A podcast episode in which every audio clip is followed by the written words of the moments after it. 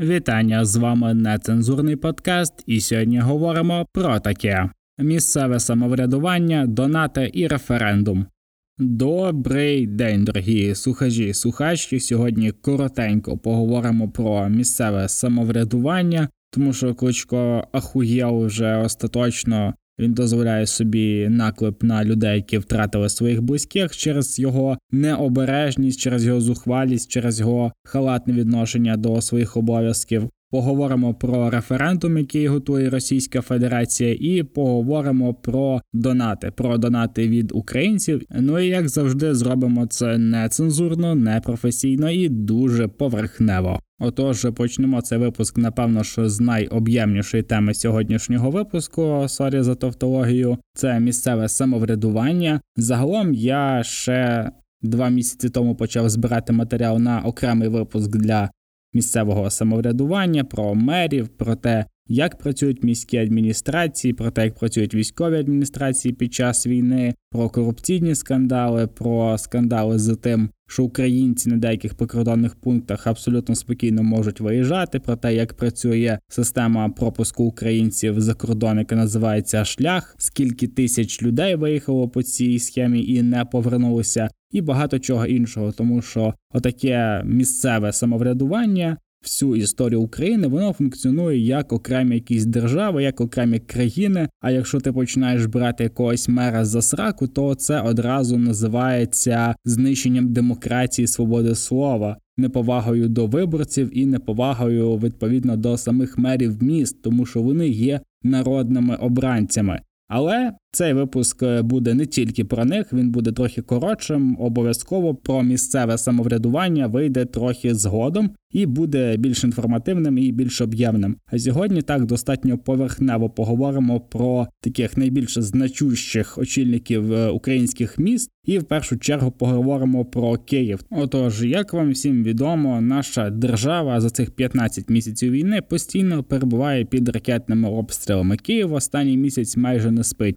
Обстріли ведуться кожного дня, кожної ночі, величезною кількістю шахедів, величезною кількістю ракет різних типів, і ППО працює фактично кожен день, кожен день, кожну ніч відпрацьовує по ворожих цілях. Жарти жартами про ракети, про те, що українці до цього звикли все таки вони трохи йдуть в розріз з реальністю, тому що люди справді користуються бомбосховищами. Як би ми до цього скептично не відносилися на початку, всередині війни, але зараз набагато більш зрозумілим і очевидним стає те, що не варто знову ж таки якось дуже так само відноситися до повітної тривоги, так як відноситься Кличко до своїх обов'язків мера тому що може трапитися біда, що в цілому і стається кожного дня в нашій державі. На минулому тижні під час чергового ракетного обстрілу нашої столиці загинуло троє людей, ще 10 отримали поранення. Це сталося на вулиці поблизу бомбосховища, в яке чомусь містяни не могли потрапити через те, що воно було зачинено. Звісно, це далеко не перший випадок в історії цієї війни. Це далеко не перший випадок того, як люди не можуть потрапити до бомбосховища, чи воно просто не обладнане, чи його просто немає за місцем і за адресою, де воно повинно би було бути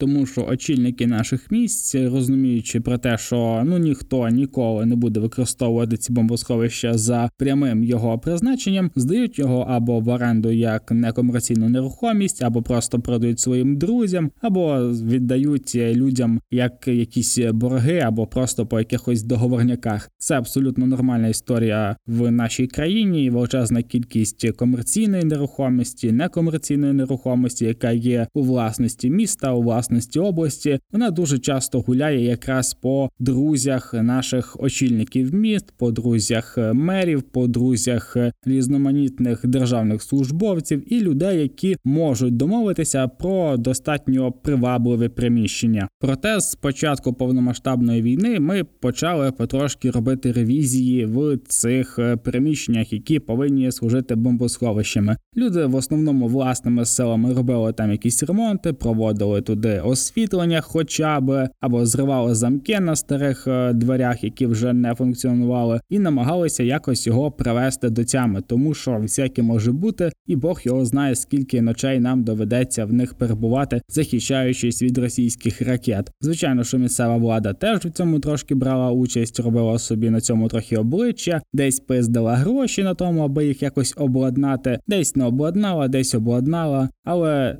хоча б вони були відкриті, і хоча б в них щось робилося. На початку війни ми ще дізналися, що багато мобосховищ вони просто вже не існують. Це або забудова, або нічний клуб, або якийсь бар, магазин, кальян, ресторан, що завгодно. Знову ж таки, ми повертаємося до того, як ці приміщення роздають як комерційну нерухомість, це всі питання вже якраз до очільників міст, до людей, які займаються розподілом міста буквально. Але вже менше з тим є бомбосховища, тільки залишилися, тільки ще не забудували, тільки хоча б трохи привели до тями. Але справа в тому, хто за ними буде слідкувати, хто за ними буде дивитися. І от так трапляється, що час від часу люди наштовхуються на закриті бомбосховища. Що сталося на минулому тижні, де загинули люди, ще десяток отримав поранень через те, що вони просто не змогли могли потрапити до бомбосховища і опинилися на вулиці, якраз в епіцентрі на наступний день на місце злочину, а тому, що це місце злочину через недбалість службового очільника міста і людей, які повинні забезпечувати безпеку наших громадян, хоча б тим, щоб відкривати блядський замок під час повітряної тривоги, з'явився кличко. Кличко з'явився у військовій формі і почав сперечатися з людьми стосовно того, було воно закрите чи не було, де перебували загиблі під час того, як стався обстріл, чи могли вони потрапити в бомбосховище, чи ні. Після того він вже відверто почав обріхувати людей, які постраждали, і безпосередньо обріхувати людину, яка померла, заявляючи про те, що вона сиділа на балконі, дивилася за ППО, не могла потрапити в бомбосховище, тому що була якась там інша причина, чи про те, що не дуже довго туди йшли. Він починає, от з людьми в Деснянському районі це відбувалося, сперечатися і доводити, що те, що відбулося, насправді не так. І насправді вони завжди відкриті і завжди працюють. А в тому, що загинула людина, яка намагалася потрапити в закрите бомбосховище, видна Росія, тому що ну що ж може зробити мер міста? Абсолютно нічого, і от намагається вибріхуватися намагається якось е, відтиснути свою провину, так як виправдовується кличко і звинувачує безпосередньо загиблих у тому, що вони загинули, не звинувачуючи більше нікого, обріхуючи знову ж таки померлих, що робить його ну, абсолютно кінченою людиною, яка заслуговує тільки того, аби жити завжди в Росії. Він дуже сильно мені нагадує Тандира, суддю, який збив нацгвардійця на величезній швидкості, перебуваючи в стані алкогольного сп'яніння, і відверто у суді говорить про те, що він їхав швидкістю 20 км за годину. Пляшка з зі спиртним у нього є ще з якогось минулого разу, коли він їхав п'яний за кермом. І Кличко, так само дивлячись в очі людям, які знали померло, які знали цих людей, говорить їм, що ні, дивіться, насправді вони сиділи на балконі, а насправді там було відкрито. Абсолютно кінчена ниця людина, яка я кажу знову ж таки, вона заслуговує тільки того, аби жити завжди в Росії, тому що це найгірше покарання, яке я можу в цьому уявити робити. Тим паче, що в Росії є вже Валуєв, так само дуже схожий на кличка персонаж. Я гадаю, що для нього це буде оптимальне таке середовище перебування, і якраз туди хотілося б його звичайно відправити. З іншого боку, знову ж таки повторюся, що ми можемо очікувати від людини, яку все її життя б'ють кулаками в голову. Від цього страждає мозок, від того, що він часто вдаряється об стінки черепної коробки. Це трошки впливає на когнітивну функцію. Ми дуже часто це бачимо на прикладі якраз Віталія Кличка, на прикладі його рішень, навіть на прикладі того, як він спілкується. Але в нас в цілому якась така проблема. Ми дуже сильно зациклені на спортсменах. Там Кличко, Ломаченко, Усик, Шевченко, який так само там із Королєвської був в партії, і зараз займається вже слава Богу благим ділом. Тобто ми дуже сильно от зав'язані чомусь конкретно на боксерах, але повинні розуміти, що от, ну багатьох так трошки свистить фляга, і от буде біда, якщо таким людям довірити місто в нашій країні, тим паче, що якщо це буде столиця воюючої країни. Загалом Кличко більш є такою медійною персоною, ніж якимось реальним мером. Садовий навіть напевно, що більш впливовий мер у Львові, ніж Кличко в Києві. Хоча, от мені дуже сильно не подобається ця постійність наших мерів, тому що у нас зазвичай середній період мерства в якомусь конкретному місці це там 10-15 років. Так, Кличко два рази переобирався, е, мер Франківська два рази переобирався. Е, потім мер Львова Садовий. Він два чи три рази вже є мером Львова. Блять, величезна кількість е, в наших мерів. Вони постійно залишаються на своїх посадах. Вони постійно отримують скарги на свою діяльність, але все одно якимось чудом божим залишаються мерами наших міст. І Оця незмінність влади дозволяє їм навколо себе формувати цілу якусь таку кланову систему за своїх рідних, друзів, знайомих, знайомих суддів, прокурорів, мусорів, забудовників. І всі ці люди разом, будучи в одній команді, продовж 10, 15, 20 років, їбуть ваше місто. Справді їбуть, руйнуючи ваші сквери, ставлячи там новобудови, забудовуючи ваші парки, будуючи постійні торгові центри, які нахуй нікому не потрібні, які дають дозволи на будівництво УПЦ МП, які будують церкву прямо блядь, серед житлового кварталу, які руйнують ваше місто саме зараз, руйнуючи якісь архітектурні пам'ятки, руйнуючи якісь надбання міста і просто забудовуючи його плиткою, новобудовами і закидаючи все машинами. Звичайно, що про трафік, про парковки, про пробки це навіть нема що говорити. Київ це одне з найбільших блядь, забруднених міст в Європі. Там найбільші затори блядь, в Європі, і все це відбувається тому, що вам похуй на те, хто буде мером вашого міста, хто буде в міській раді, хто буде представляти ваші інтереси в якихось комітетах, хто буде робити петиції, хто буде боротися за сквери і за парки.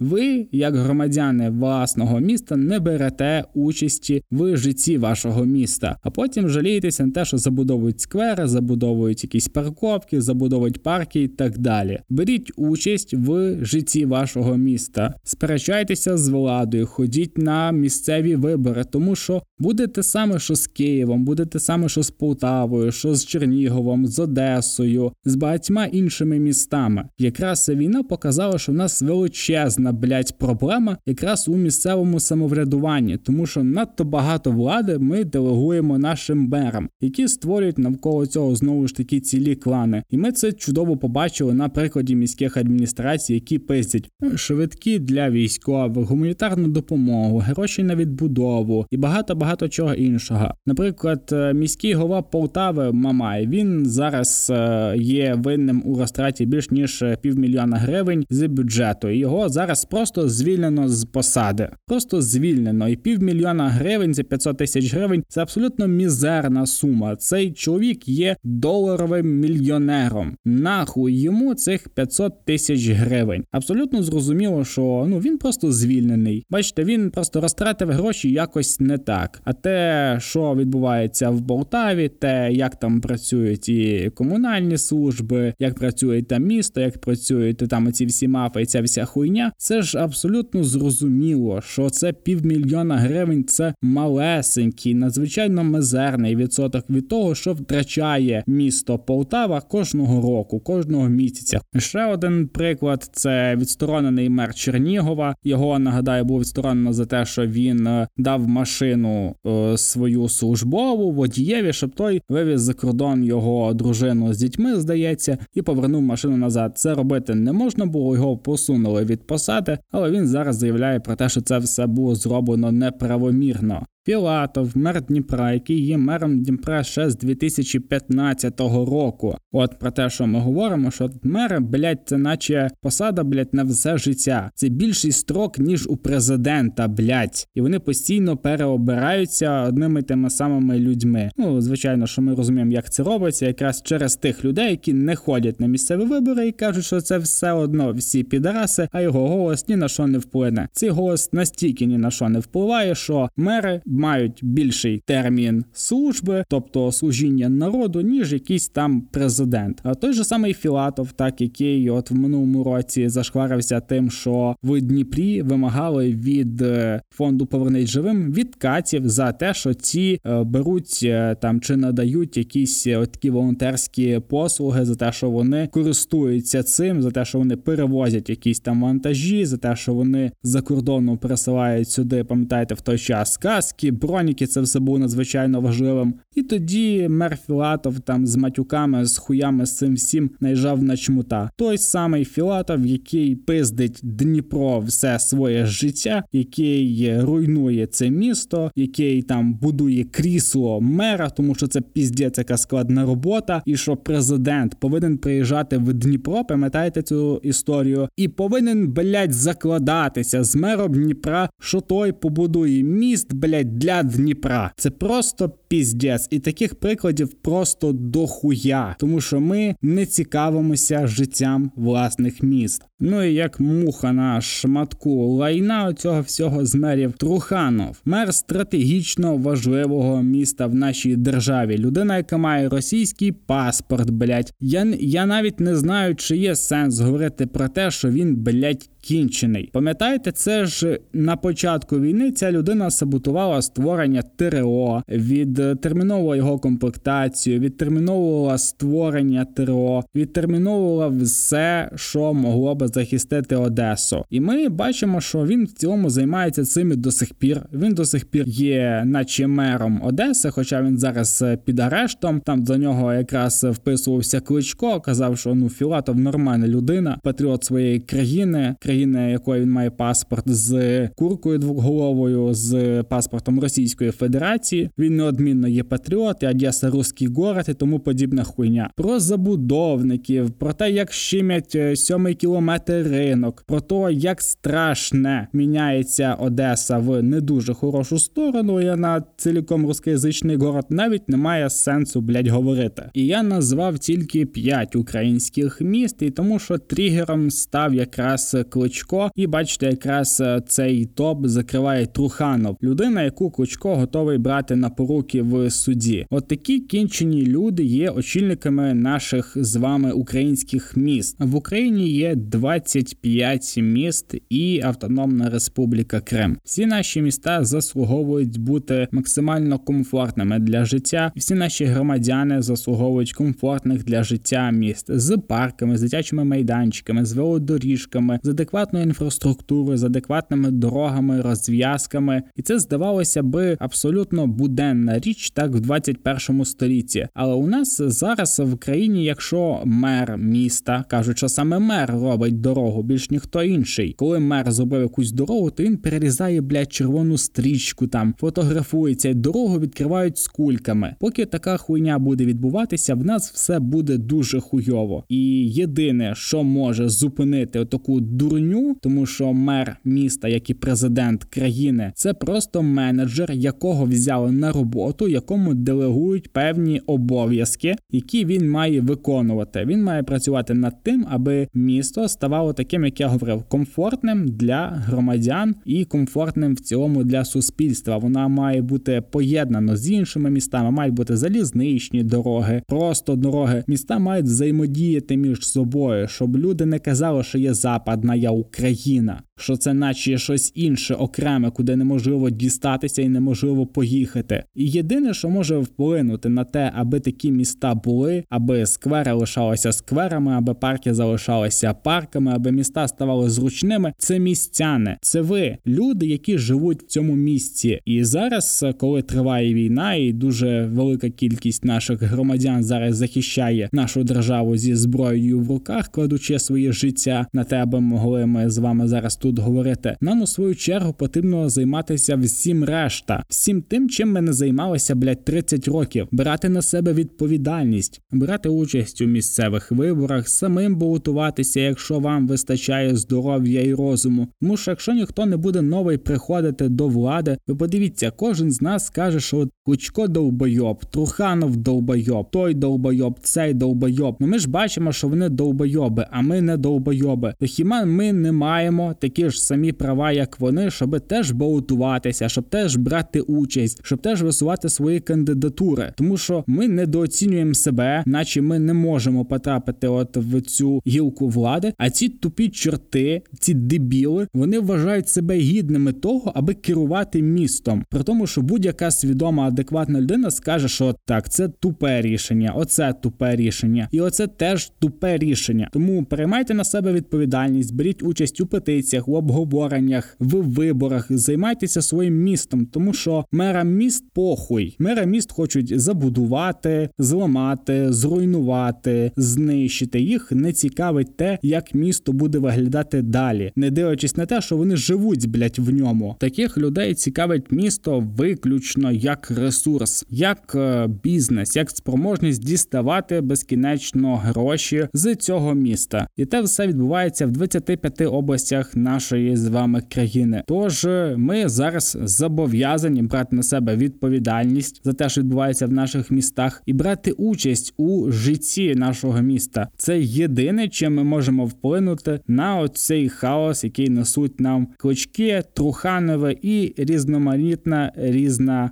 наволоч. А ну і ще наостанок, ну так би мовити, по скрептам. Дивіться, у нас є зараз війна з такою країною, як Російська Федерація. Столиця цієї країни називається Москва. Ми ж називаємо його болотом, там центром кінчених і так далі, тому подібне. Але просто в Google картах погляньте, як виглядає Москва. Ч-ч-ч-ч-ч-ч. Звичайно, звичайно, там багато грошей, нафти, газу, чого завгодно. Там живуть найбагатші люди цього світу. Звичайно що, але там немає на вулицях мафів на головній вулиці Москви, як на Хрещатику. Там немає рекламних банерів, там немає маршруток, там є муніципальний транспорт, там немає оцих е, шаурмічних, немає кав'ярень цих островків маленьких. Там є рівна бруківочка, там є гарний парк, хороший асфальт. Так, це центр, вся Росія так не живе і так далі. Але навіть москалі в себе в столиці можуть навести порядок порядок. Це країна, з якою ми зараз воюємо, і столицю, яку ми називаємо болотом. І там все вилизано, гарно, чистенько, стоїть рівненька бруківочка, плиточка, дерева підрізані. Коли роблять ремонт, то все замотують гарно такою зеленою сіточкою, щоб нічого не сипалося. А в нас все, блядь, в Києві в зелених цих парканах, блядь, дерев'яних, в якомусь смітті, блядь, будівельному, постійно в лайні, про мафи, про кав'ярні, про стрілочки з морозовим і мохіто. Я навіть говорити не хочу. І це ви подивіться, як москаль в себе в столиці може мати порядок. А в нас в столиці країна, яка позиціонує себе набагато вищою, якою ми і є, ми не можемо блядь, дати ради, тому що у нас смерть Києва кличко, який сперечається з померлими.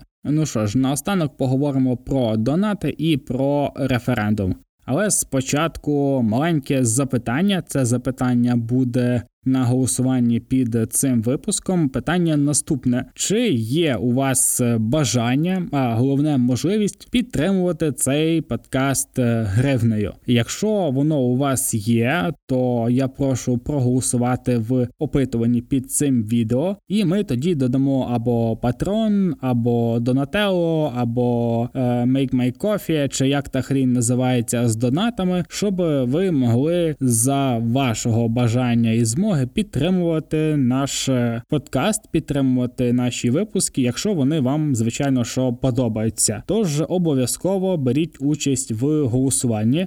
Українці, українки, ви щось надзвичайне за цих 15 місяців війни. Ви задонатили близько 100 мільярдів гривень. Це колосальна кількість грошей, зважаючи зважаючи на те, що ми зараз знаходимося в стані війни, що платоспроможність наших громадян суттєво впала. Ну, десь половина нашої країни, давайте будемо відверті. Виїхала за межі. Вони вже не платять податки, вони вже не користуються послугами, вони не додають грошей нашій державі. І всі ці люди, які залишилися, ви зараз е, тягнете всю державу на власних плечах. Звичайно, звичайно, що величезна кількість людей, яка поїхала, воно допомагає, вона збирає гроші, вона насилає їх сюди. Це теж наша опора. Я говорю більше про те, що сама держава втратила велику кількість платників податків, продавці втратили покупців, покупці втратили продавців, і це достатньо погано впливає на нашу державу. Якщо на початок війни з нашої країни виїхало приблизно 10 мільйонів людей, то за цих 15 місяців війни виїхало ще по неофіційним даним 5-7 мільйонів людей. Це і різноманітні люди, які потікали, перепливали там на надувних матрасах, перебігали кордони з Україною іншими країнами, які повиїжджали і не поверталися.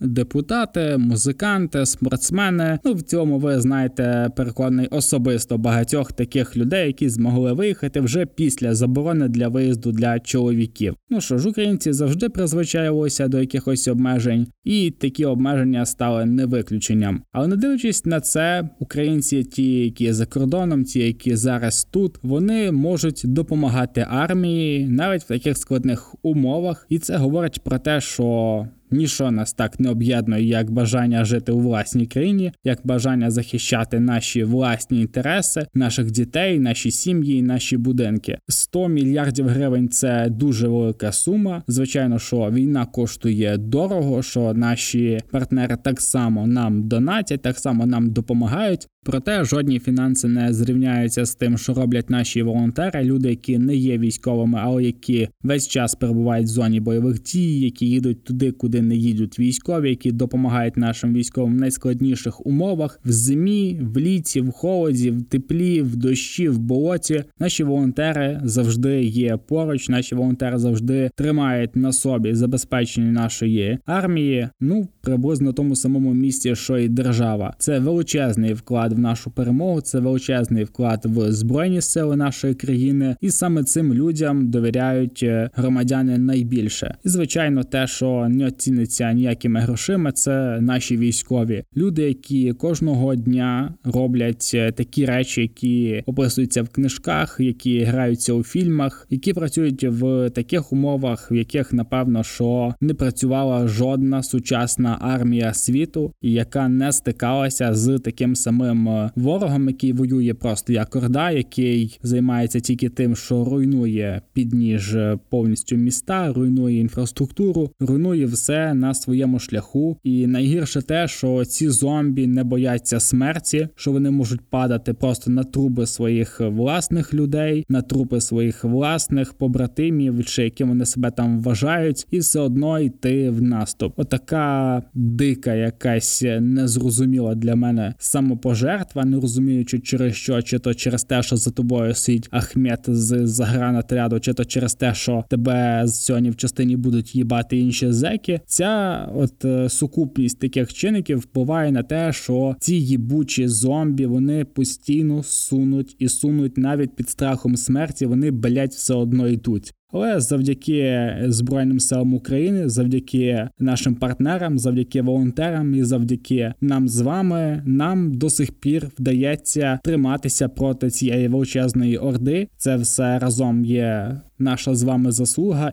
Проте це ще аж ніяк не кінець, тому не збавляйте темп, допомагайте нашим збройним силам, донайте, волонтерте, робіть все, що у ваших силах, що у вашій спроможності. Саме на кожному з нас зараз тримається ця держава. Що ж, поки над Російською Федерацією літають, начебто українські безпілотники, поки РДК це про них ми говорили в минулому випуску. Заходить все глибше на територію Росії, починає там щось палити, там починають проходити бої, і мій скептицизм потрошечки відходить на задній план, тому що я справді бачу реальні бойові дії, я бачу якісь показники. Звичайно, що хотілося б це у більш широкому масштабі, але поки що хай буде так. Поки от такі цікаві речі відбуваються на території Російської Федерації, то на окупованих Росією українських територіях Російська Федерація намагається посилити свій тиск в очікуванні контрнаступу. Вона хоче відвернути будь-які партизанські рухи, тому що в неї вже є досвід зіткнення з ними в окупованій Херсонській області, в окупованій Харківській області. Точніше, коли вони знаходилися під окупацією, ми бачили і різноманітні вибухи, що стосувалися колаборантів, і різноманітні пожежі, які траплялися у військових частинах, де Російська Федерація розміщувала своїх військових. Тому зараз Путін підписав указ про вибори, тому що, вочевидь, цієї легімітизації, яку Путін зробив ще в минулому році, коли він назвав окуповані Росією українські території власністю Росії, то вочевидь це було недостатньо переконливим. Тому зараз Путін напевно що хоче провести ще якісь чергові вибори для того, аби якось відвернути контрнаступ, для того, аби якось уникнути цього. Також е, зараз е, він підписав ще кілька указів про депортацію та 30-добові затримування людей, які будуть відмовлятися співпрацювати з російськими військовими. Депортацію знову ж таки в глиб Російської Федерації продовжуються ці сталінські такі косплеї, на які Путін надіється, наче він не знає, чим це все закінчилося. Також він дуже сильно боїться, що громадяни України будуть чинити опір, будуть коригувати вогонь, тому намагається себе убезпечити от такими місячними затримуваннями для людей, які будуть е, відмовлятися від співпраці. Такі побоювання пов'язані з кількома чинниками. Перший, звичайно, що це військовий, тому що нарешті ми перестали просити ракети. Тепер вже на нам їх е, дають. Ми маємо вже 5 країн, які будуть нам постачати далекобійні ракети. Вже Сполучені Штати говорять про те, що ну що вже давайте ми дамо атакамси, тому що ну всі ж дають. І що можемо вже й ми давати. Нарешті вето на це вже немає. Тим паче, як ми вже почали вчити льотчиків українських, то давайте вже будемо послідовними в цій діяльності. По-друге, Китай не зміг пустити Україну за стіл переговорів, як на це сподівався Путін, і навіть ліху. Хуй сказав, що ми не за те, аби Україна віддавала свої території. Ми за те, аби був діалог, аби були переговори, аби не було більше вогню між сторонами. Ну і по-третє, це політичні амбіції Пригожина, який вже роздає лістовки на території Російської Федерації, де він говорить про те, що це сильний лідер, а не бункерний дід. Голосуйте за сильного лідера, а росіяни дуже сильно люблять сильних лідерів. І от лише цей дід в бункері трошечки дав слабину. Зразу з'явився Пригожин, який от такий більш підходящий варіант для росіян зараз, якраз в контексті війни там він і воює, він і говорить відверто про втрати, він і говорить відверто про сильнішого противника. Він говорить про те, аби зробити вже нарешті реванш, дати пизди ці всій буржуазії, палити буржуазію, палити цих всіх е, там синів і доньок. А судячи з того, як е, отак настрашено росіяни пишуть один на одного доноси, то цілком вірогідно, що вони вже нарешті здрілі, вони нарешті вже готові до того, аби починалася якась смута. Звичайно, що це більше мої такі мрії, ніж якісь певні предпосилочки до реальності. Але знаєте, те, що вчора було нереальними, так як далекобійні ракети і як F-16, сьогодні сприймається цілком спокійно. В минулому році ми б достатньо цікаво віднеслися до того, що Україна завдає ударів по Новоагарьово в Російській Федерації по Москві. А сьогодні ми вже якось так е, достатньо спокійно сприймаємо такі думки. Тому я гадаю, що обов'язково повинно статися щось грандіозне, масштабне. Я сподіваюся, що будуть рейди, будуть захоплення е, промисловостей, що буде багато крові, буде багато пекла, буде багато полум'я на території Російської Федерації. Що ж, на цьому в нас все. Обов'язково підписуйтесь на наш подкаст на зручних для вас подкаст платформах. Дякую і до зустрічі.